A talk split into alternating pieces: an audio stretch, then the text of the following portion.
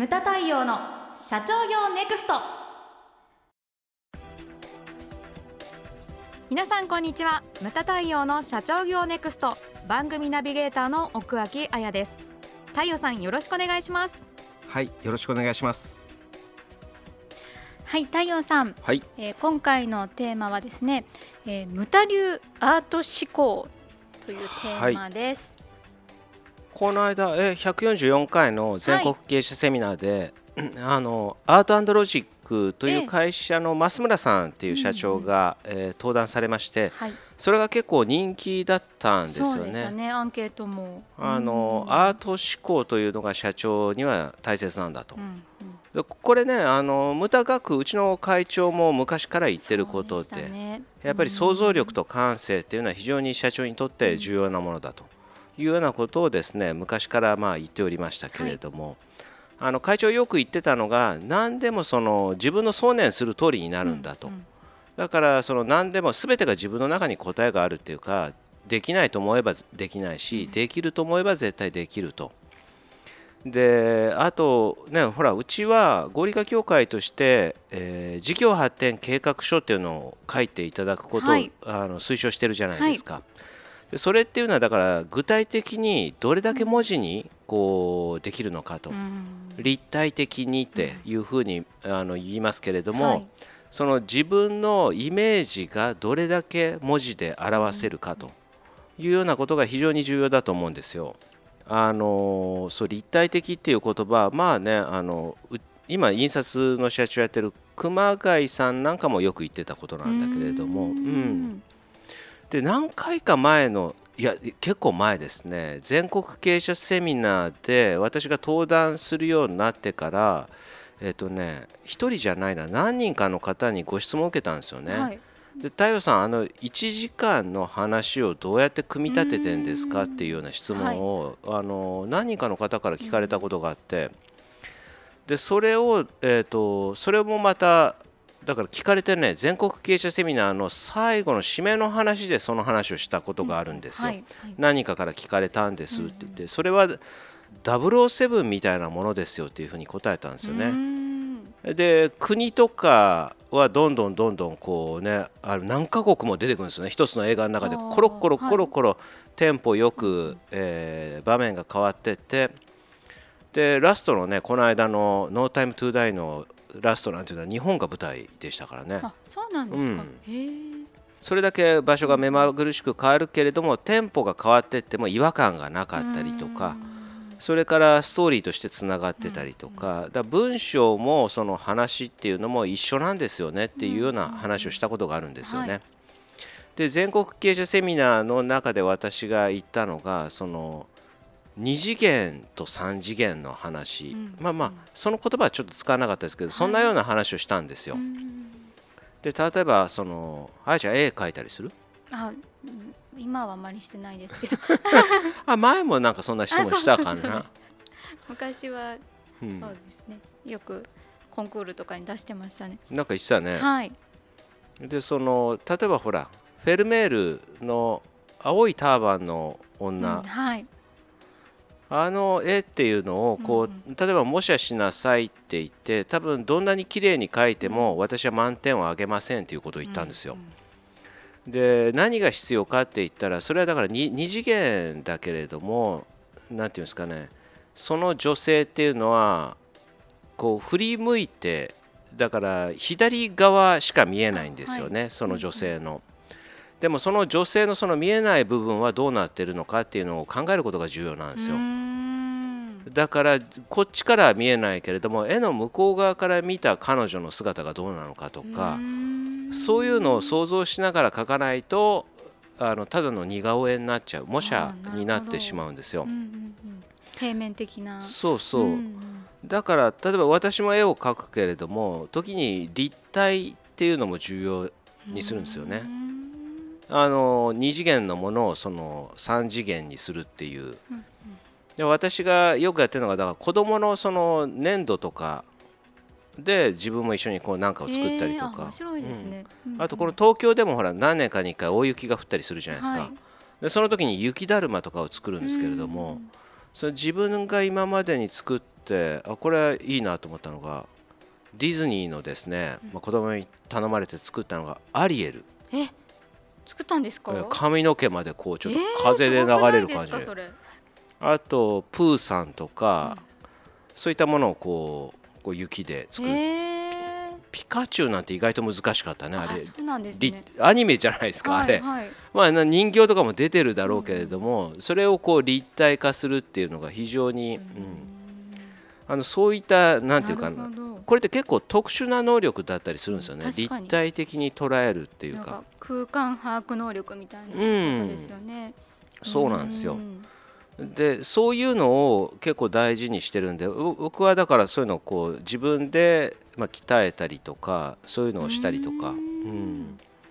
なるほど、うん、だからその経営者と芸術とかって全然関係ないように見えても結構あったりとか、うん、あるある、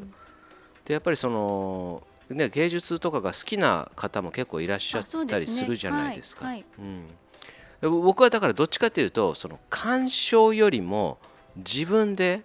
なるほど。そうアート鑑賞とかも好きなんですけれども、実際その海外行ってよく美術館行ったりとかもするし、はい、でもそれよりもやっぱり自分でなんかする方が好きですね。うん、まあ、作ったり書いたり。まあ、スポーツなんかもそうなんですけどね、スポーツ鑑賞よりも自分で体を動かしたりとか、うん、あとそうこの間ねレーシングシートのブリットの社長からスーパー GT のチケットもらって息子と見に行ったんですけど、はい、ああいうのを見るとやっぱり自分が走りたくなる。走りたくなるタイプですね。うん、でもいいですよ。なんかやっぱ自分で体験することで見えてくることって全然違いますよね。まあ、ねうん、そうなんですよ。そういったものがだから経営自分の会社をこうどうしたいのか。だから計画書とか書いてない人っていうのはその何て言うんですかね。昔の違法建築みたいに増築増築で全体像が分からなくなるんですよ。だから多分ディズニーランドなんかもそうだと思うけれども全体的な絵が多分あると思うんですよね。それは多分公表はされてないんでしょうけれども、その将来的にこういうふうになるっていうのがあってだ今はここまでだけどどうやって広げていくかみたいなのがあると思うんですよね。でそういったものもまあ経営に通じるところあるのかなと。うん、特に社長さんなんか本当にあれしたいこれしたいが人一倍ある方が多いからやっぱりその全体的ななんか設計図みたいなのがないと、ちょっとぐらつきがちというかそうそうなんですよね。せっかくのアイディアが。設計図っていうか、うん、まあそういうのがね必要だというふうに僕は思うんですよね。だからそれをだからアート思考、はい、まあ今実際問題その増村さんで、えっと、今度塾をやるのかな。4回コースかなんかで、はい、なんか東京芸大の卒業した方からちゃんとレッスン受けるのかな？え書くんですか？た多分、えー、すごいデッサン力っていや1個目はそうだったよ。えー、すごい本当に書くんですね。ですか 非常に面白いと思うので、うんうん、まあ、坂上くんらしいなとは思うんです社長のアートの実践トレーニング講座ああだから最初が123、えー、3日間やって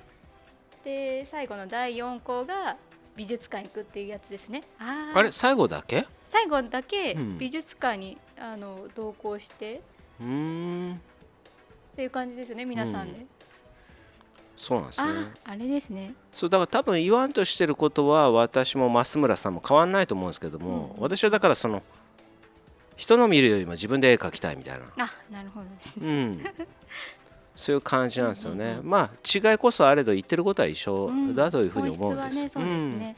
そうそう、うんうん、あの本当にねこの間の文化会かでも非常に人気でメイン、ね、メイン会場でや,、られてましたよね、はい、確か。だからぜひあの興味ある方はそれもあの行ってみていただけたらなというふうに思い,、はい、思いますね。まあ、社長っていうのは、まあ、ゼロから、えー、生み出す力っていうのも非常に、ね、さっき想像力と感性って言いましたけれども、うんはい、あの想像力ってだから作り出す方のですね、うんうん、っていうのも、まあ、必要時には必要なんですよね。だからそういったもの、まあ、アートを生み出すっていうのを通じるところもあると思うんです。はいうんうん。えっと、想像力と感性って言いましたけど、はい、あの感性といえばあやちゃん、はい、お何ですか？あのー、まあ、1年近く経ちましたけれども、はい、ポッドキャストで富士山を登るという約束を私したのですね、ね、それを果たしてきましたよ。ありがとうございます。りがとうございます。まあまああの解散期間があるんでね。でちょっと、ね、まああのずいぶん時間がかかったんですけれども、はい、8月の8日、はい、9日、まあ、1泊2日で、うん、えー、まあ、無事に達成をしてきました。おめでとうございます。8月8日、まあ、奥さんと行ったんですけど、はい、結婚記念日に結婚記念日、はい、行ってまいりました、うん、であのそのなんで感性に結びつくのかって言ったらあれってやっぱりすごいですね。他の山にはないものがあるなって思ったんですよ。うん、例えばその夏と冬がね一緒くたになってたりとか一日,、うん、一日の中でもその天気が目まぐるしく変わっていくし、うん、実際にその8合目のあの取ってた山小屋についてそのこれから山頂に行くなんていうんですかねこう防寒具とかを着てたら、はい、いきなりすごい音が外からしてなんだと思ったら、えー、もう土砂降りの雨で。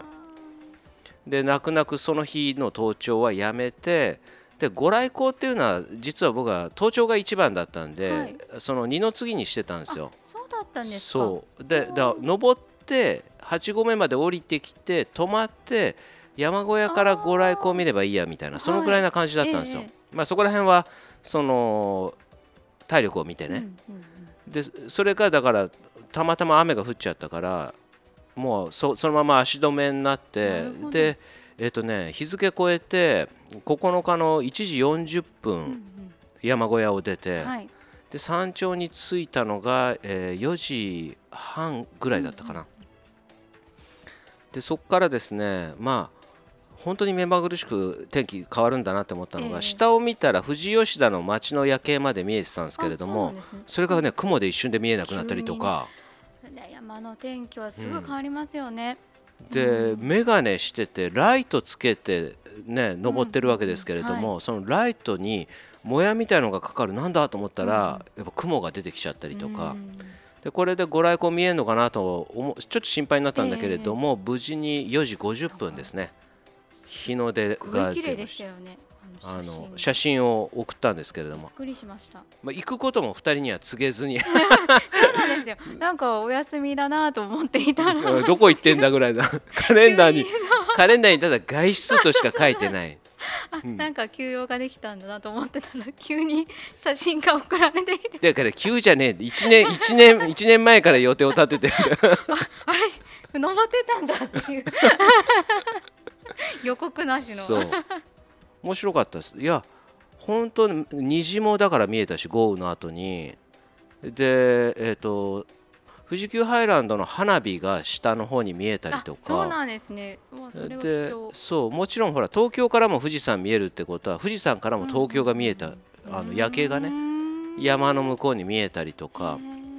あと横浜らへんの夜景とかも見えたりとか。非常に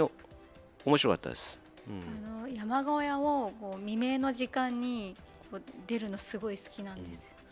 うん、私。え？登山するんだっけ？私もあの父親が登山やってたんで、はい、もう小小学校中学校はもう、うん、今夏休みは毎年。山いっぱいあるもんねあの辺。北岳が一番好きです。そうですか。はい。北二 二番目に高い山ですね。ああ、はい、なるほどね。あれ山梨だよね。山梨ですよね。ご来光をやっぱ見た時に何ていうかねあれはあそこでしか見れないものでしたねやっぱり。そうですよね、うん、日の出なんてだっていろんなところで見た記憶があるんですけれども、でもあのご来光が一番でしたね。ですよね、うん、本当。あの風もすごかった、その中でもう飛ばされるんじゃないかというぐらいの風だったんだけれどもなんとか見れて